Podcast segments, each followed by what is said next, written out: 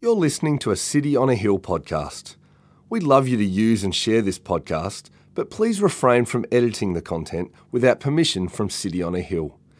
If you'd like to know more about our church, or if you'd like to donate to the work of City on a Hill, please visit cityonahill.com.au.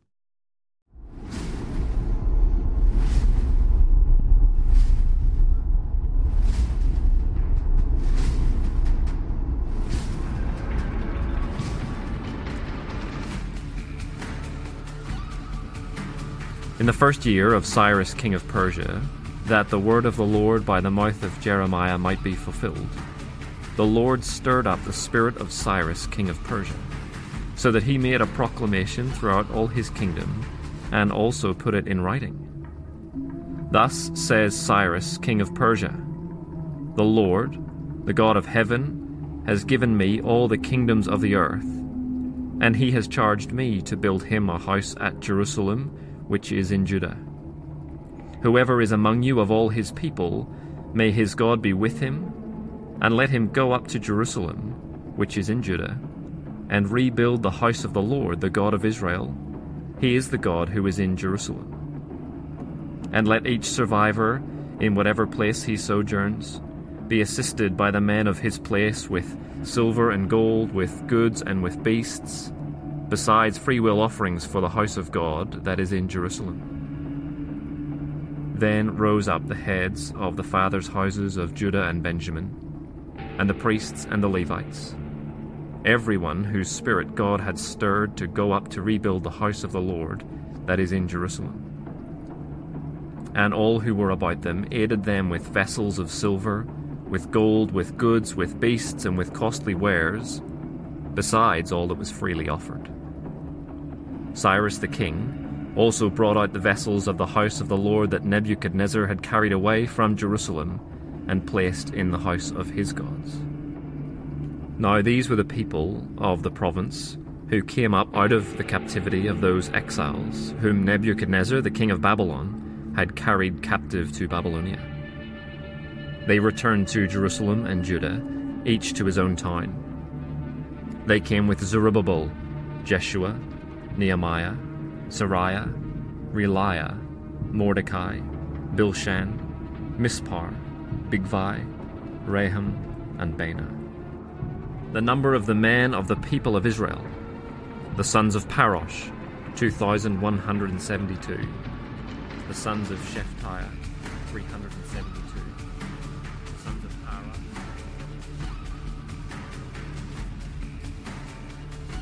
The whole assembly together was 42,360. Besides their male and female servants, of whom there were 7,337.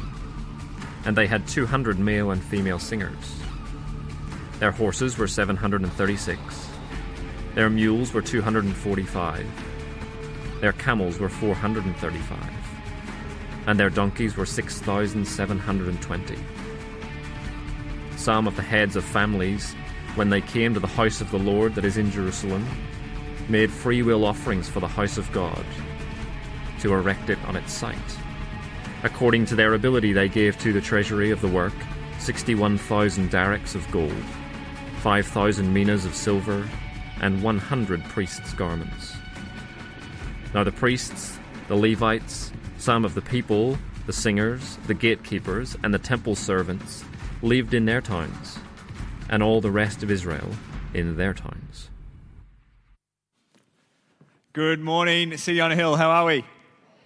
Good. Thanks for being with us on this chilly Melbourne morning. So good. You made the right decision this morning to come to church. Uh, we're thankful for that. If you are new or visiting, uh, my name is Nick. It'd be a great chance to meet with you out in the foyer before you head off. Uh, but again, thanks so much for being with us. Uh, today, we do kick off this brand new series, and we kick it off in Ezra 1 and 2. You might have picked up that it is a long Bible reading. We kind of lost our Bible reader there for a second. Uh, but we are going to zoom through the first two chapters, uh, and we're going to find that these books that you might not be very familiar with, Ezra and Nehemiah, well, we know in the Bible that all scripture is breathed out by God and is profitable for us. And it is going to be profitable for even us today, some two and a half thousand years after these events took place. Uh, so we're going to get into it. Let me pray. Gracious God, we thank you so much for your word that it is breathed out by you. You made us, you know what we need to hear, and you know what uh, we need to know about you. And so, Lord, make this profitable to us. Help us be equipped for what you have for us in our lives because of what you did in the lives of these, uh, your people, some two and a half thousand years ago. Bless us, be with us, we pray. In Jesus' mighty name. And all God's people said, Amen. Well, until recently, these uh, inconspicuous books in the Old Testament, Ezra and Nehemiah, were believed to be and held together as one book. That's how they are in the Jewish Bible. And today we're going to start with Ezra. Ezra is more than just a cute modern baby name. Uh, it is a name that goes back to this book in the Bible, a hugely significant moment in the history of God's people. And if you are here and you call yourself a Christian, these are events that took place as part of your history. It is our history for people who are trusting in uh, God today of what He did in, his, in the lives of His people some two and a half thousand years ago. So, we're going to take 14 weeks to learn, to glean, to see what God did in their lives and through this people, to see and be inspired and empowered for what He might do through our lives today that we might be equipped to rebuild. I don't know how much you know about building, but the extent of my knowledge of building comes from me watching The Block. Does anybody here watch The Block? Uh, my wife Jules loves The Block, and I love my wife. And so I also watch The Block. And there's a few things that are just a given on The Block. The season hasn't even started yet, but we know for sure that the very first episode is going to show us a block of apartments or a block of houses that are dilapidated. They are derelict, they're antiquated, they're run down, they're ugly. And on the very last episode of the season, those same apartments or houses are going to look beautiful. They're going to be well put together. And they're going to net millions and millions of dollars as they look super schmick. And we love that property redemption arc don't we, in, in the modern world? It all started with changing rooms, and then backyard blitz, and then it became the block. But I also know that that property redemption arc is not going to happen by accident. One of the ways I've heard the block described before that every episode is really just an hour long advertisement. And since I've heard that, I can't unsee it. And so, as you're watching, you'll notice that the contestants put down their A2 milk as they uh, finish the day, and all the Hipages uh, helpers that are with them put their Ryobi tools down and they head over to the McCafe truck and they get a, a latte from the McCafe truck, and then they get in their Ford Ranger, and while they're in their Ford Ranger, they pull out the phone to talk to their other partner contestant who's been really well looked after by the good customer service team at Beaumont Tiles, uh, and they are providing with them, them, with some, some vouchers to use. And as they're sorting out the, the tiles, uh, the other partner is going over to Mitre 10, where the, the really good kind of customer service team is going to look after them at, at Mitre 10, and they're going to pay for everything with their Suncorp credit card. And our church just got $5,000 for that paragraph just then. I'm joking. But isn't that true of reality TV? That it's not actually reality, it is curated, it is produced. It's a narrative that is being set up by the invisible hand of the producers in the background. Well, Ezra and Nehemiah is the block, the biblical edition. Because in Ezra and Nehemiah, we have this story of the rebuilding of the temple, the walls around Jerusalem, but even more than that, the, the reforming of God's people. And He's taking them from being kind of broken and in exile and, and scattered to try to make something beautiful out of them. But it doesn't happen by accident. There is the invisible hand of God Almighty in the background setting out a narrative for us that we can pick this up two and a half thousand years later and see the faithfulness of God, see the beauty of what God is doing, see the character of the God that it is that we worship. And we get this story that displays his power and assures us or, or ensures the result. And so today we're not going to find ourselves on the building site just yet, but in the planning stage and the preparation And we read at the very beginning of uh, Ezra chapter 1 that it is in the first year of Cyrus, king of Persia. And so that places us at 539 BC. And that is a very significant time in the history of God's people because just 47 years prior, after centuries of, of sending prophets to tell God's people, hey, judgment is coming, repent, believe, trust in me, turn back, God sent that judgment. And the superpower of the day, Babylon, came and took God's people out of Jerusalem and took them captive back to Babylon. And so God's people were exiled in the, the powerhouse, Babylon of the day. And now, some whole generation or two will have only ever known the streets and the fields of Babylon. But the promises of God remain true.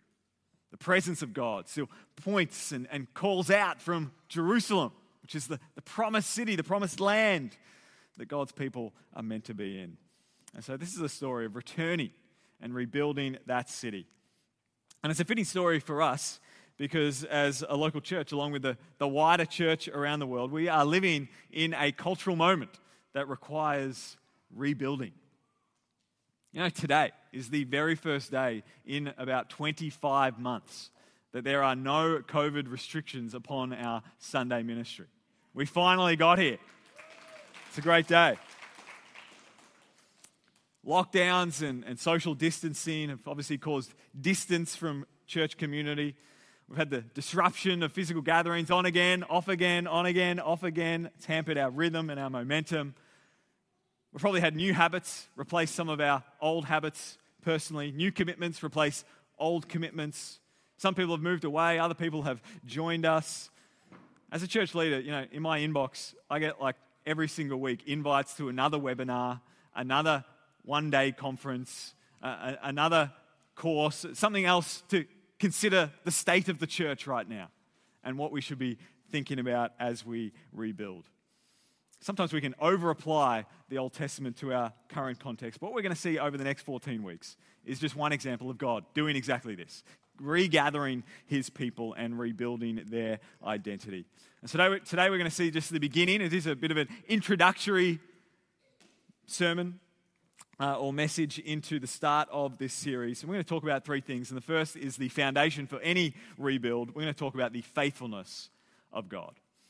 And so, if you do have your Bibles in screen form or on paper, let's read the first four, four verses of Ezra chapter 1.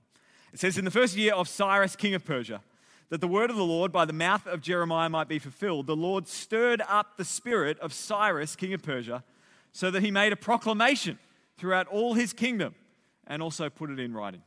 Thus says Cyrus, king of Persia The Lord, the God of heaven, has given me all the kingdoms of the earth, and he has charged me to build him a house at Jerusalem, which is in Judah. Whoever is among you of all his people, may his God be with him, and let him go up to Jerusalem, which is in Judah, and rebuild the house of the Lord, the God of Israel. He is the God who is in Jerusalem. And let each survivor in whatever place he sojourns be assisted by the men of his place with silver and gold, with goods and with beasts, besides free will offerings for the house of God that is in Jerusalem. Now, this would be unbelievable if it were not written in Holy Scripture for us. Because here we have a pagan king, Cyrus of Persia, the leader of the most powerful empire in all of the world, the one who had just conquered the prior most powerful leader or empire in all of the world. We have him making a proclamation that this little itty bitty group of God's people, the Jews, well, actually, they need to be released. They need to be more than released, just sent back to Jerusalem to rebuild the temple. And more than that, he says that actually he and his people, well, actually, we should, we should pay for it. We, we should kind of contribute as much as we can to making this happen. And now, notice in the detail in the text what it said. It said that something is actually going on behind this proclamation that Cyrus is making. It says that it was all happening that the word of the Lord by the mouth of Jeremiah might be fulfilled. And to fulfill his own word, God stirred up the spirit of Cyrus to make this proclamation. And so, on the surface, this is a, a powerful proclamation by the world's most powerful man. And yet, behind it, there is the, the producer at work. There is an almighty, powerful God who is shaping him and, and moving things so that his purpose, his story, might be told. God was being faithful to his promises. And specifically, we told the, the promises that he was faithful to were, were written in the book of Jeremiah. They were written before even this whole exile took place. At a church I used to go to, they used to uh, quote this verse out of context every single time, and you might have seen it at Koorong on a coffee cup or something, out of context every single time. For I know the plans I have for you, says the Lord. Plans to prosper you and not to harm you, plans to give you a hope and a future. And everyone say, Yes and amen. Today we get the actual context of that verse because it is in Jeremiah 29 10 and 11. God spoke through Jeremiah, For thus says the Lord, when 70 years are completed for Babylon, I will visit you, and I will fulfill to you my promise and bring you back to this place. For I know the plans I have for you, declares the Lord plans to prosper you and not to harm you, to give you a hope and a future. And so here comes this foreign leader who really is just a pawn in the hands of God Almighty to bring his people back to his place, to display his faithfulness to this promise through Jeremiah. Now, there are a few certainties in life. You are going to suffer, you are going to pay taxes, there are going to be roadworks on the Monash, and God is going to be faithful to his promises. In fact, God's own self description, the very first time he gets to, gets to tell us a little bit more about himself in, in Exodus. He says, He is a God abounding in steadfast love and faithfulness. Steadfast love and faithfulness. It is the center of who God is. And so, the first thing we, we glean from this story of, of Ezra and Ezra and Nehemiah is that the God that we worship is this faithful. The God that we worship never forgets when he puts down a promise, never forgets when he says something so that he might always be faithful to his word. And just as he was to them, he will be forever faithful to us. He will be forever faithful to you. And you can know this. Not because God is bringing us, like them, back to some kind of physical destination, but because God has brought us to himself in Jesus. The Apostle Paul says in, in the New Testament that uh, Jesus, having come, lived, died, and risen again, he is the yes and amen of all of God's promises. That is, that all of God's promises in the Old Testament, all of them that, that pointed forward to this coming day where our, our, sin would be put away, where we would be given a new heart, where we would finally dwell with God and be in His presence, where nothing would, would hang over us anymore. Our distance from God wouldn't hinder us. What was in the coming of Jesus? that all those promises were stamped, done, approved, fulfilled. God showed his faithfulness to us. And he says uh, in the book of Romans, He who did not spare his own son, but gave him up for us all, how will he not also with him graciously give us all things? And so think about what God has done for you already. See, the message of the gospel is not that you're a decent person in need of a life coach, it's that you're a dead person in need of a savior. And God saw your deadness. God knew your hard heartedness. God knew that you had turned from Him and run the other way, and you'd filled your life with, with all these other sorts of distractions and things and loves and desires. And God sent His Son for you. For God so loved the world that He gave His Son for you, so that you would be won back, so that your heart would be made new, that you would go from being dead to being alive in Him. And if God, this is what Paul's saying, if God has done that for you, why would he ever give up on you? He is never going to forget about you because he gave his precious son for you.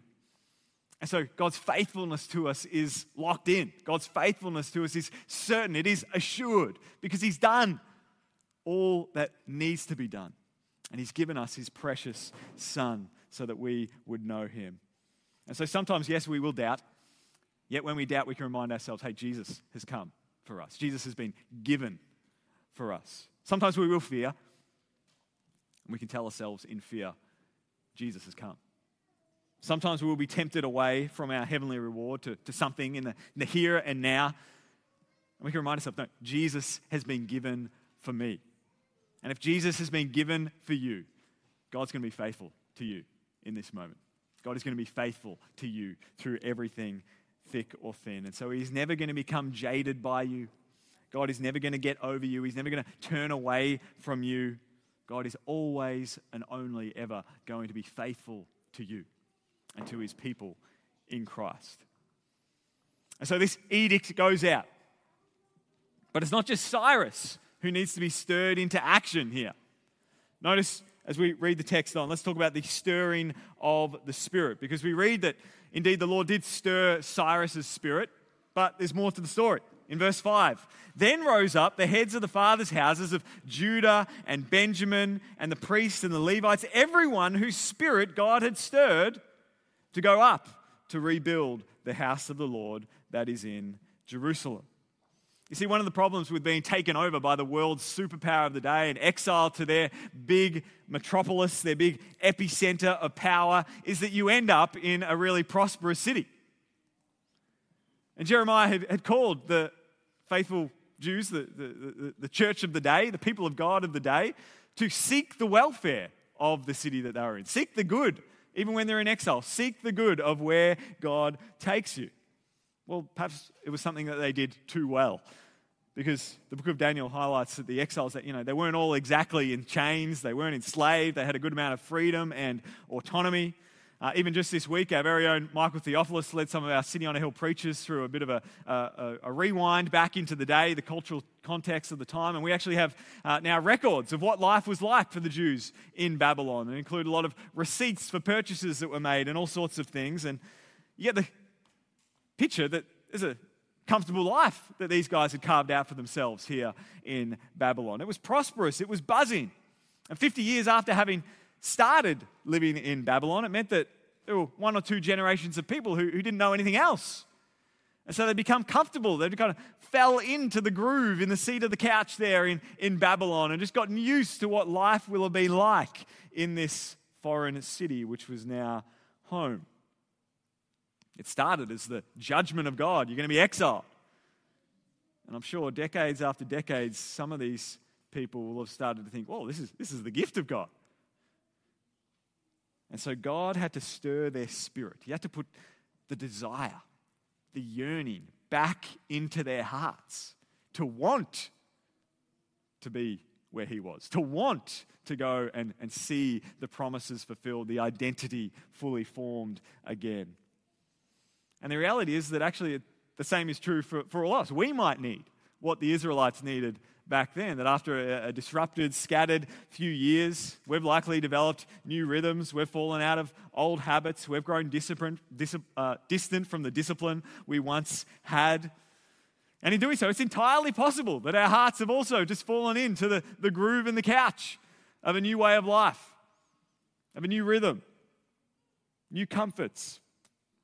So maybe for whatever reason, our, our hearts have settled for something that they never used to settle for.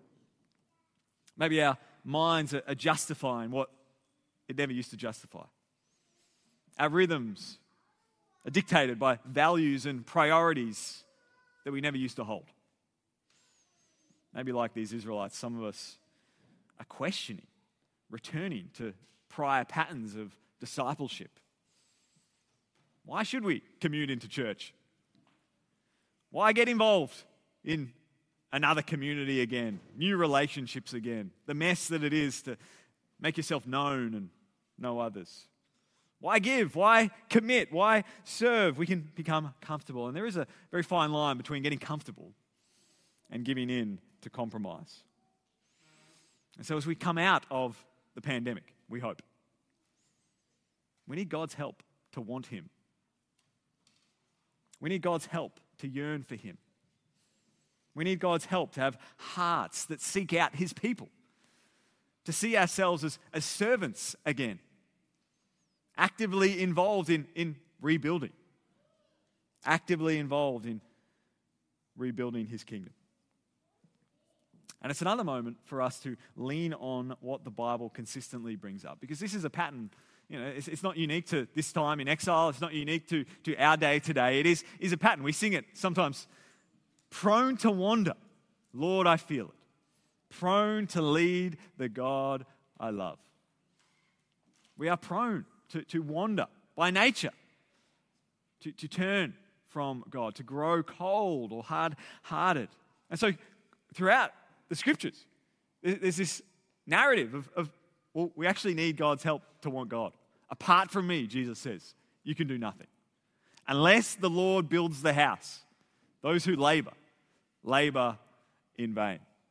Not by might, nor by power, but by my spirit, says the Lord Almighty. See, the reality is that none of us have hearts that in of ourselves we can turn. No, God has that ability to turn hearts.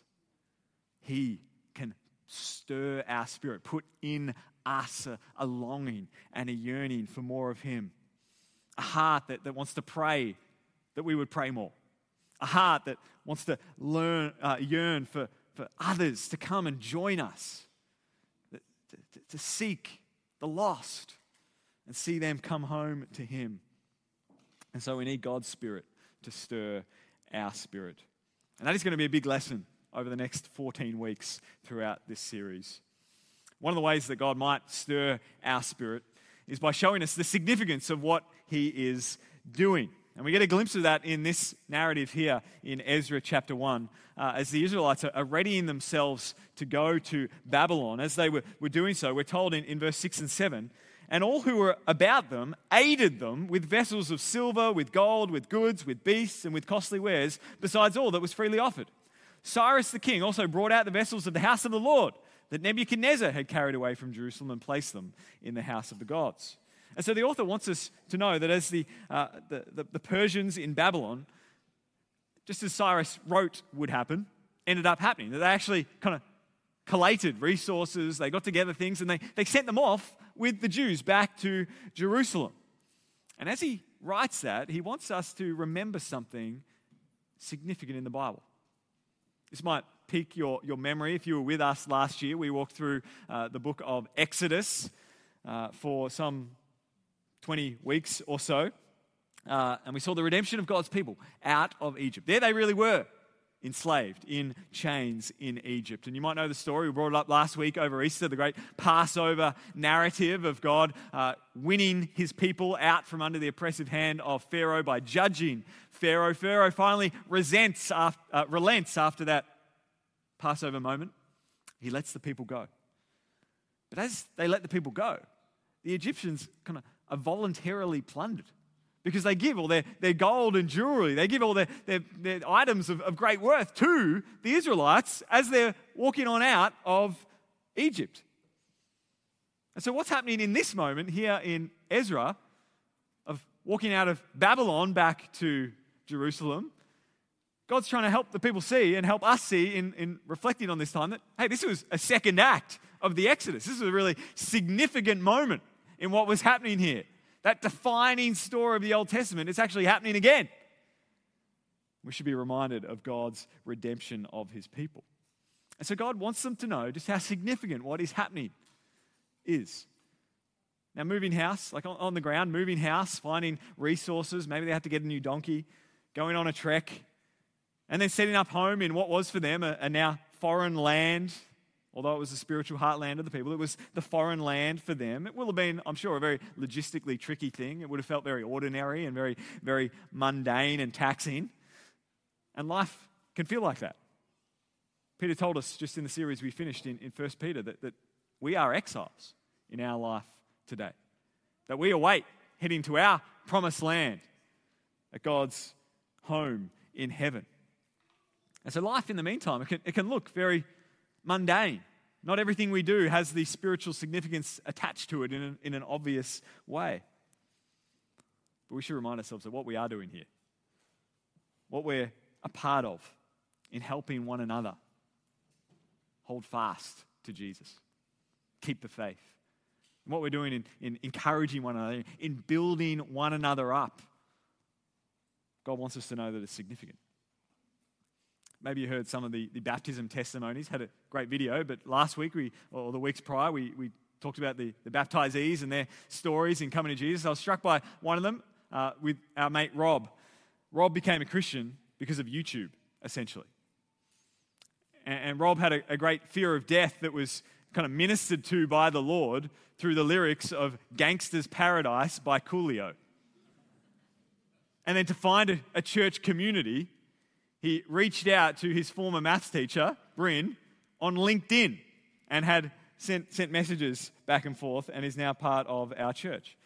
Now, what an incredible story of God taking these things that we just take for granted in our lives YouTube, Coolio, I don't know if you take him for granted, LinkedIn, and God used them to take someone who was far from him to him and now to us as part of our church family. You know, right now we are worshiping the God Almighty. We are joining in with angels and archangels in heaven. We are joining in with the, the global church who this Sunday morning and get up and sing to Jesus. We're, we're joining in with the historical church, this great cloud of witnesses that watch over what we're, we're doing uh, in our lives and our testimony for Jesus. And we are doing it in a place where on Saturdays there is a Zumba class in here, and during the week there is table tennis God takes what is ordinary, God takes what is mundane, he uses, and He uses it to, to do something significant and profound. The most important things that God is doing in your life don't make it to Instagram. God takes the ordinary, He takes the mundane, and He makes something beautiful out of it. He takes our lives. He takes our decisions. He takes, he takes our thoughts. He takes those, those really nervous saying, you know, we might speak something to our neighbor and we don't know how it went and we don't know what they thought about it. And yet it resonates in their mind when they put their head down on the pillow at night. Or he, he takes our, our ethical dilemmas at work and our decision to stand for integrity and the right thing. And we just thought we were just doing the right thing, touch with our conscience. Someone else sees that. Someone else is moved by that conviction God takes these ordinary decisions, these ordinary things, and He does something significant with them. All that we do is significant, not because we're doing it, because, but because God attaches it to what He has done for us in Jesus and uses these mundane things to point people to Jesus. And that leads us to our brief final point. Let's talk about the participation of the people, because we had that moment where the, the Bible reading kind of faded off. And in that fade, the reason it was a fade was because there's lots of numbers, and there's lots of names, and there's lots of detail. And we'll dive into this point more fully in chapter 3 next week, because we see it there in a, in a very big way. But the end of our text, as we read through these, these names and these numbers of people who came back to Babylon, we're, we're kind of summarized there at the end. So that's why we, we brought the Bible reading back up. That the whole number of people who, who came were 42,360. And then verse 68 says of chapter 2 Some of the heads of families, when they came to the house of the Lord, that is in Jerusalem, made free will offerings for the house of God to erect it on its site.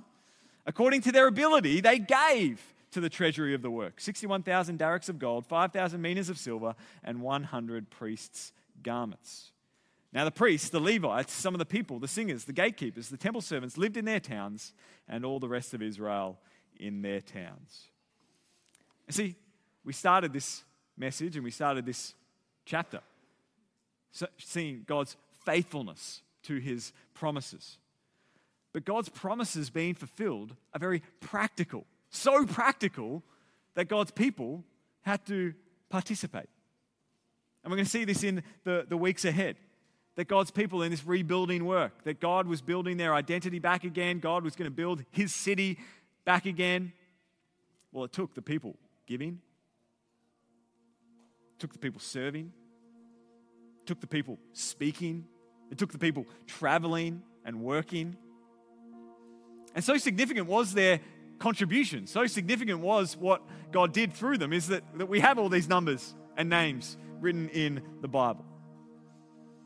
Their sacrifice, their service is, is being talked about in a random community center on the other side of the world two and a half thousand years later. And so let me end on an encouragement that God's faithfulness, as sure as it is, includes you being faithful to what He is calling you to do. God has wrapped up in this beautiful interplay of His sovereignty and our responsibility that we have a part to play that is significant, that is meaningful, and that God will take and use those things that we might be talking about it together around the campfires in heaven. What it was that we did with the lives that God gave us for Him.